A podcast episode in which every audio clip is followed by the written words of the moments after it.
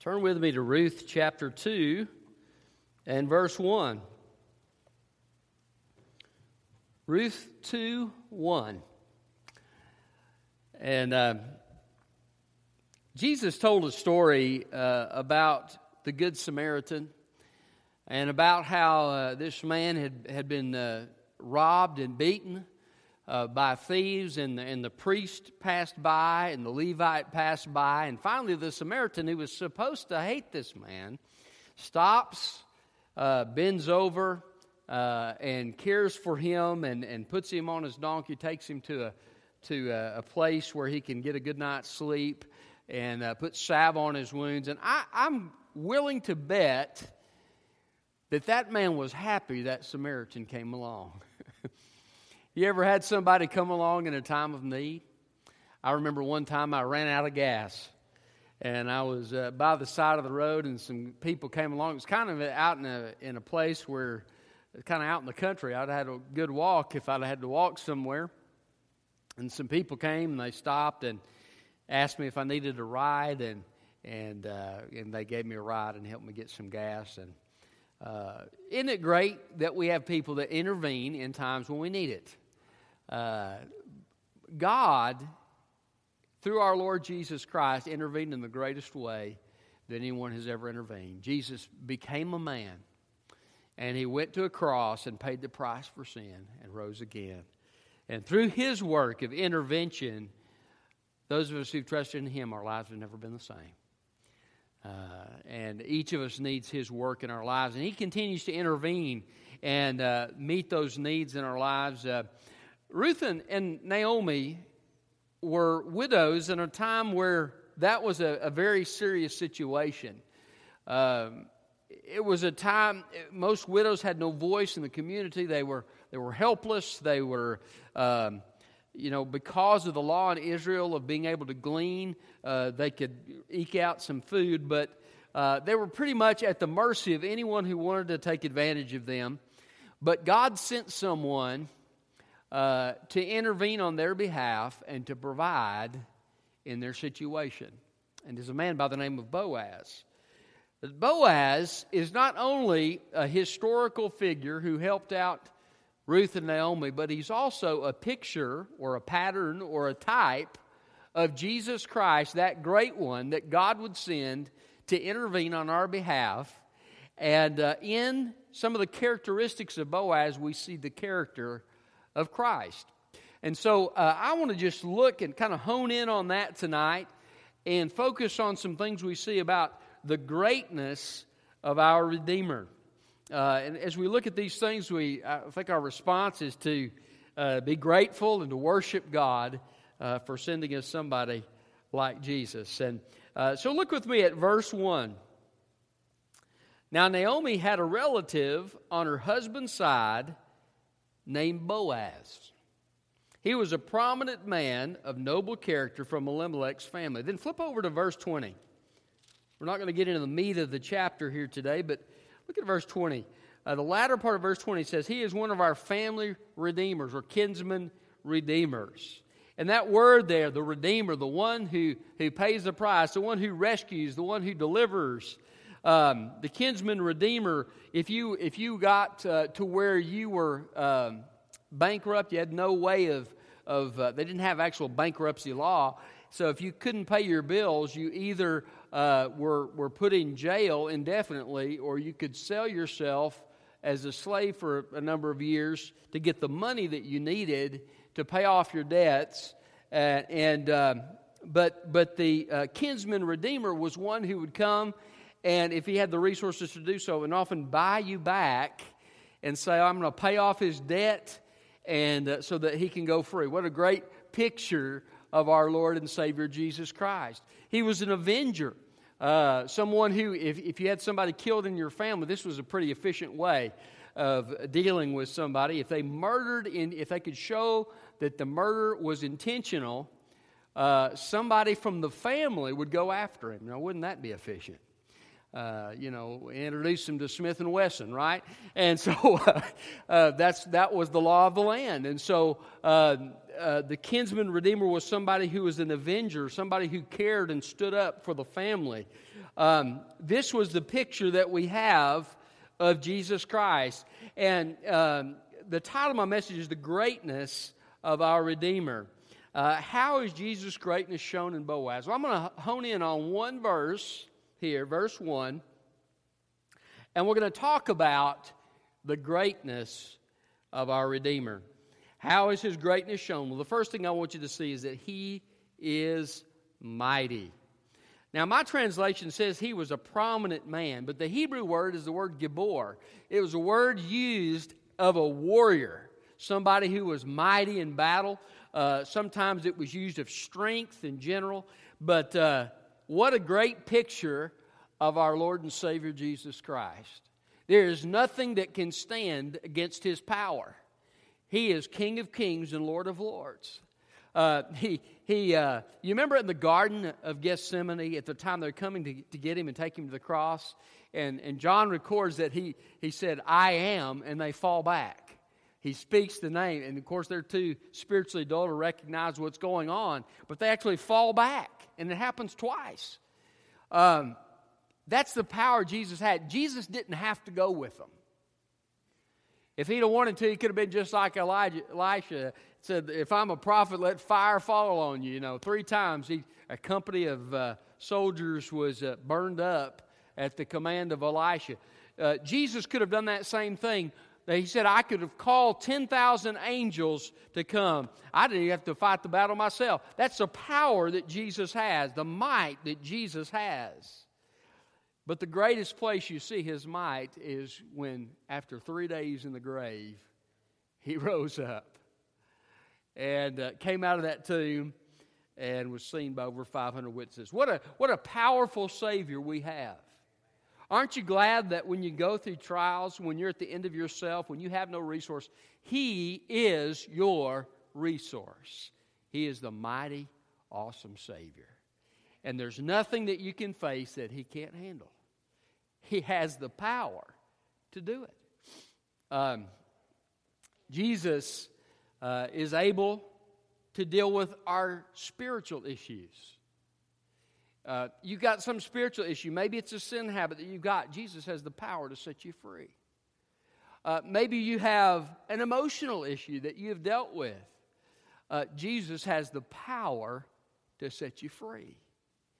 Um, whatever that issue may be, uh, a physical issue, obviously, Jesus has the power to set you free. Rise, take up your bed, and walk.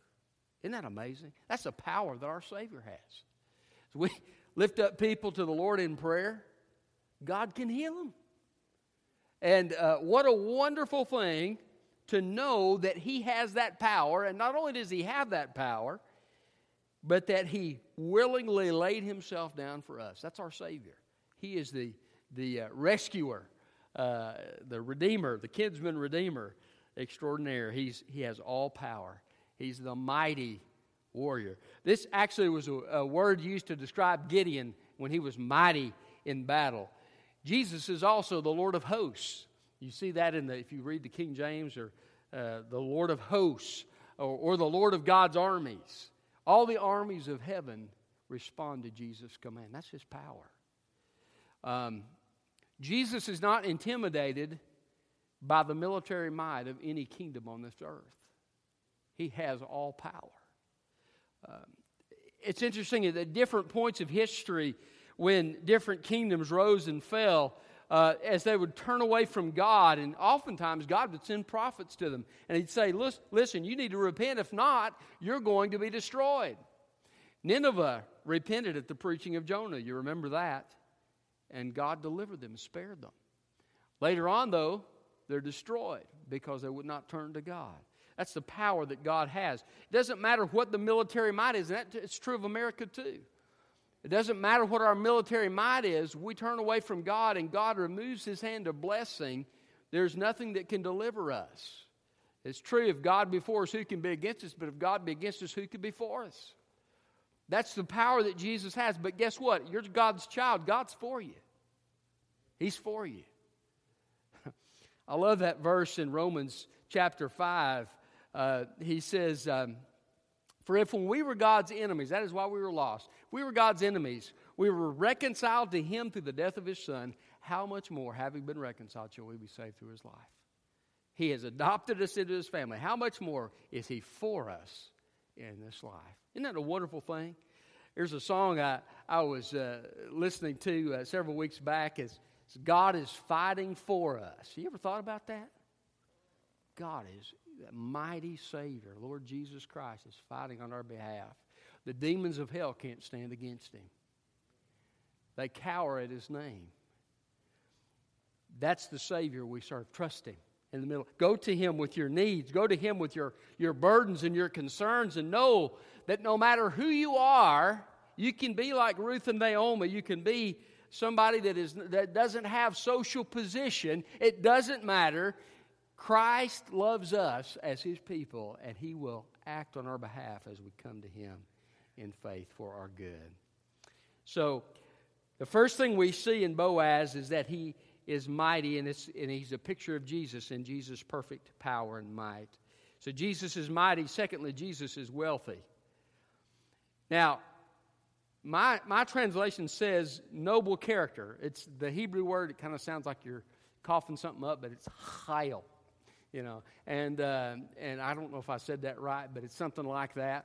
Uh, basically, it's a, it, it has a, a wide uh, range of meanings. It can mean powerful, uh, it can mean person of noble character, but a lot of times it's associated with wealth.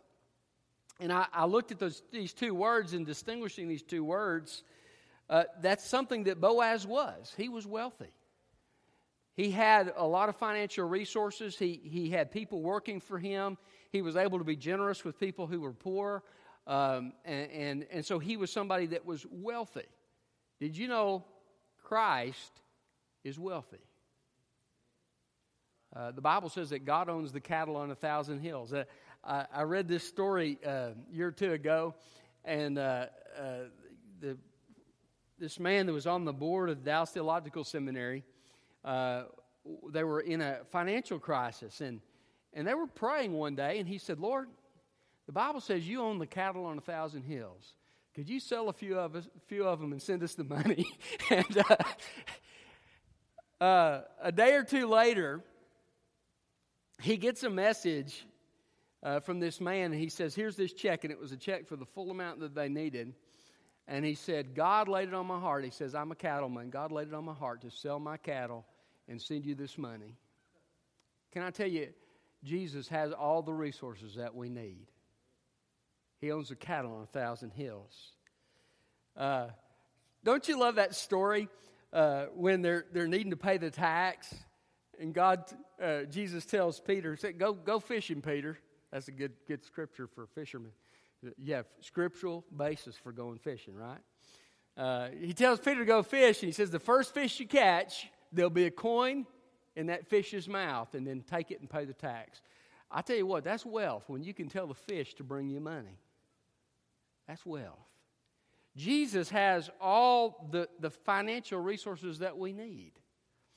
Uh, so we can ask Him for those things. And, and He will give us what we need. The Bible says, My God, and my God, because the people that were generous in the book of Philippians, He says, And my God will supply all your need according to His riches in glory in Christ Jesus. But not only is it financial wealth, He's got wealth, the wealth of wisdom, the wealth of understanding. Um, spiritual wealth that he can give us in a relationship with him. He is the source of all these things. So, are you feeling kind of spiritually bankrupt? Go to the divine heavenly bank of Jesus Christ and make a withdrawal because He has all the resources that you need. And uh, if, you, if you're in need financially, go to Him in prayer. Uh, and, and as you give in faith what He tells you to give and you uh, trust Him to supply your needs, He is, he is willing and ready uh, to supply your needs. So uh, Jesus is mighty. Secondly, he's wealthy. Thirdly, he is the seed. Now, I'll t- explain what I mean by that here in a moment. But he says in verse 1 that he was, this was a man who was a relative in Elimelech's family. Remember Elimelech, he's the, the husband of Naomi who died in chapter 1. Um, they're of the tribe of Judah. Now, if you know much about Israelite history, you know that Judah was the royal tribe. From Judah, there would be a ruler that would come. Now, if you go rewind the tape a few chapters in Genesis, you go back to Abraham, and God tells Abraham, Abraham, in your seed, all the nations of the earth will be blessed. In your seed, in your descendant. Then, if you rewind the tape a little farther back to Genesis, when Adam and Eve have sinned, and God says to the woman, uh, this, The serpent will strike your heel, but your seed will crush his head. So, uh, this seed, throughout biblical history, they're looking for this seed. Now, David hasn't come on the scene yet. David is going to be the next one that God promises to see. But Jesus is that seed. And so they're looking for somebody, but he's got to be a relative because according to Jewish law, a kinsman redeemer was someone in your family. He was a close relative. But you see, just as they were looking for a redeemer from a certain family to help them in their time of need, we are we uh, up until the time that Jesus came, were looking for the Messiah, the Redeemer, who would save this world. And he came in Jesus Christ. Now, we, we weren't alive then. When I say we, I'm speaking collectively. But, um, but the Jewish people were looking for that, and some from Gentile nations who'd heard were looking for that. Uh, that's where the three wise men come in, or however many wise men there were. So um, they, they come because they hear about the Messiah. They're looking for this seed, this, this chosen one who would come to rule and to set up God's kingdom here on this world this earth. Jesus is the seed. Just so happens to be of the tribe of Judah. So here again is another way that Boaz is a picture of Jesus Christ. Now, as the seed, each generation of the Jewish people would be looking forward to that seed. And those who didn't believe in Jesus are still looking for it today. They're looking for the coming of the Messiah. Jesus came and fulfilled this uh, scripture, uh, this type, this picture, uh, when he came to be born of the Virgin Mary. We are talking in Sunday school this morning in Luke chapter 3. He's a descendant of Judah through Mary. In Matthew chapter 1, he's a descendant of Judah through the kingly line of, of Solomon but uh, and through uh, Joseph legally. Okay, not physically, but legally. So, so uh, in both both of Jesus' parents, isn't that something? Both of Jesus' parents, even though Joseph was kind of a stepdad, um, were of the tribe of Judah. So Jesus fulfills this, and Jesus becomes that Messiah.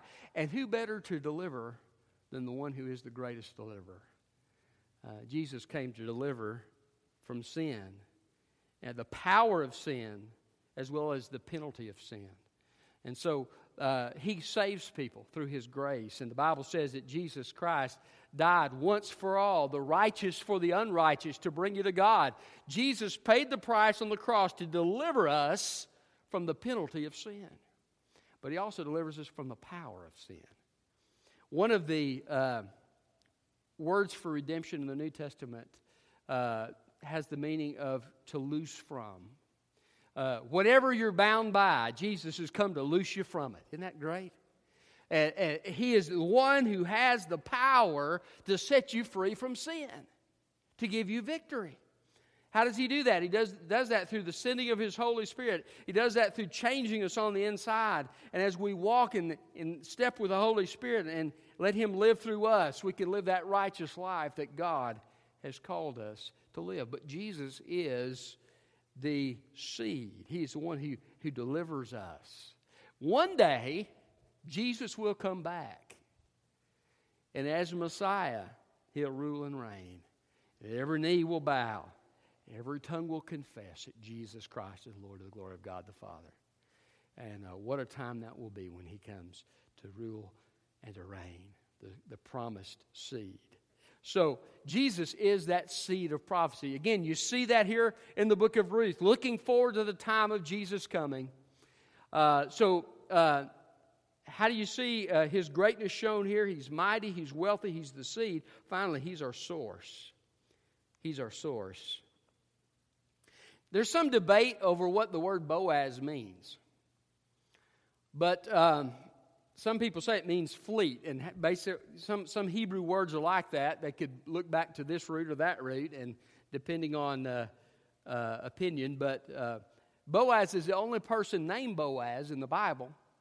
Uh, and um, there's one other thing, though, that is named Boaz, and it's a pillar in the temple.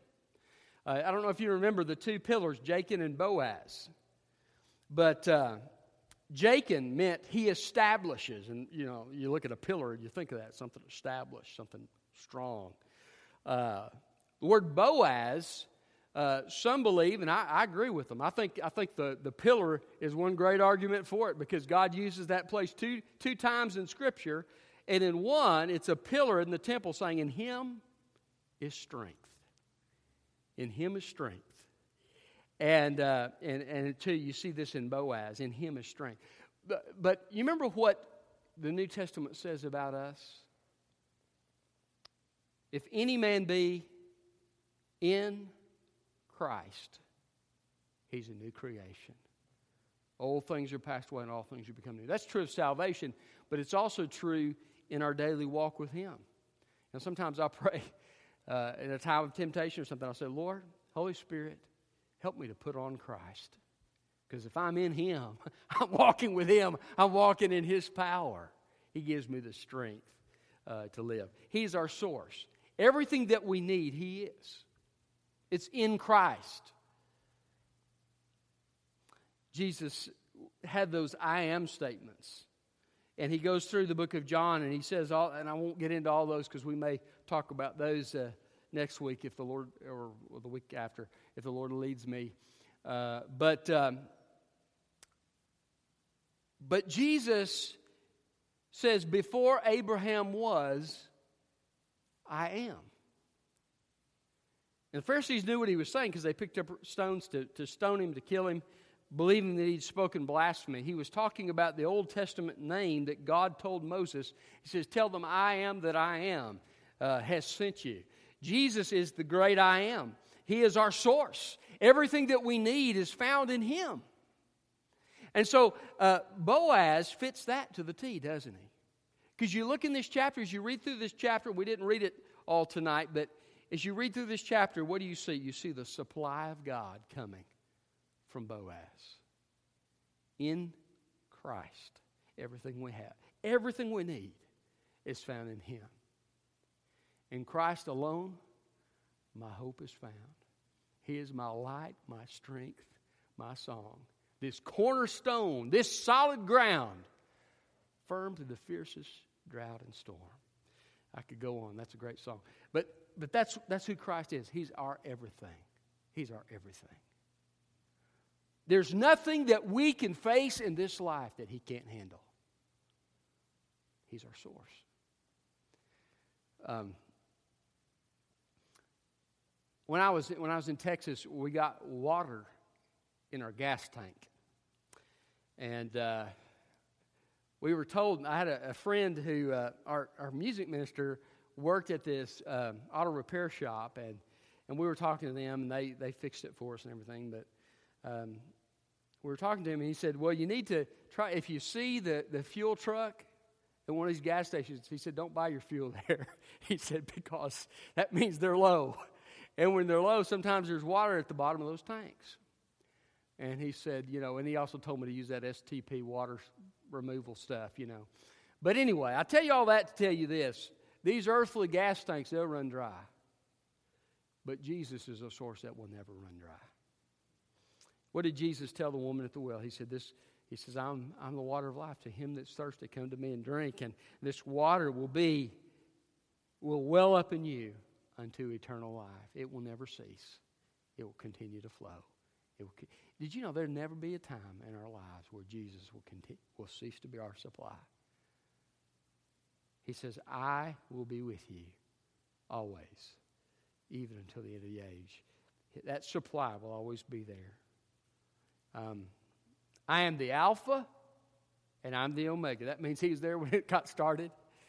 When God said, Let there be light, Jesus was right there in the middle of it. And He'll be there when one day there's a new heaven and a new earth and eternity begins. Jesus will be there. He's the Omega. He, he's from beginning to end. And that's the way His supply is, it never runs out just as He's eternal, just as He has all this power, He has all this supply, and you can't tap it all. We were talking about this morning where sin abounds, there did much more grace abound. Aren't you glad that you can't tap the grace of God? He's the supply of our grace. When Jesus said, It is finished, can I tell you something? This is good. This, will, this might get you on shouting ground. When Jesus said, It is finished, Every bit of grace that you and anyone else would ever need was supplied. And more. Where sin abounded, there did grace much more abound. You can't get to the end of the supply of God's grace. Boy, I could I could camp there. That's good stuff right there. He is our source. What do you need? Do you think our Savior would be less compassionate than Boaz was? The Bible says we don't have a high priest who's not touched with the feeling of our infirmities. It was tempted in every way just as we are, yet without sin. He is touched by where we are. Boaz saw the need of Ruth. He asked about Ruth. He said, Who's that lady out there working in the field? And they told him. And, uh, and, and he began to meet those needs. Our Savior cares for us that way. The Bible says that God has our hairs numbered. Uh, isn't it wonderful? That you look at Jesus and you look at his life, and people that were in need, whoever they were, didn't matter who they were, whenever they came to him, what did he do? He sought to meet the need. Even people that didn't want the need met. Pharisees, they'd come to him. Jesus would say, You're a bunch of snakes. You need to repent and get right. And, uh, you know, they didn't want to hear it. They, they weren't interested in repentance. They weren't interested in getting their need met, you know. Bless me if you can. No. But they, they, they, they weren't interested. But Jesus, in his love, supplied what they need. They needed a rebuke. But he, he healed the sick, he raised the dead. You remember the little children coming to him? Disciples said, He's not got time for you. Jesus said, Peter, zip it. And he brought them up in his lap and he blessed them. That's, that's his heart toward us. He's our source. He is touched with the feeling of our infirmity. Go to Him with your needs. He's our source. How do we see the greatness of Jesus here? We see His mighty. He is mighty. He is wealthy. He is the seed, and He is our source. He is utterly and completely sufficient. He is high and lifted up. He has a name like no other name. He has power like no other power, wisdom like no other wisdom, resources like no other resources. He is the all in all. He's sufficient. Come to Him for your need. Let's pray. Father, thank you so much for your word, for the encouragement that you give us. Thank you for giving us visual pictures in your word of what our Savior would be like, and then showing us he even exceeds those expectations. Lord, how can we find words adequate to describe the greatness of our Savior? Thank you for Him. Thank you that you loved us enough to send Him to us. Help us come, come to you, Jesus, with our burdens, with our needs, with our heartaches.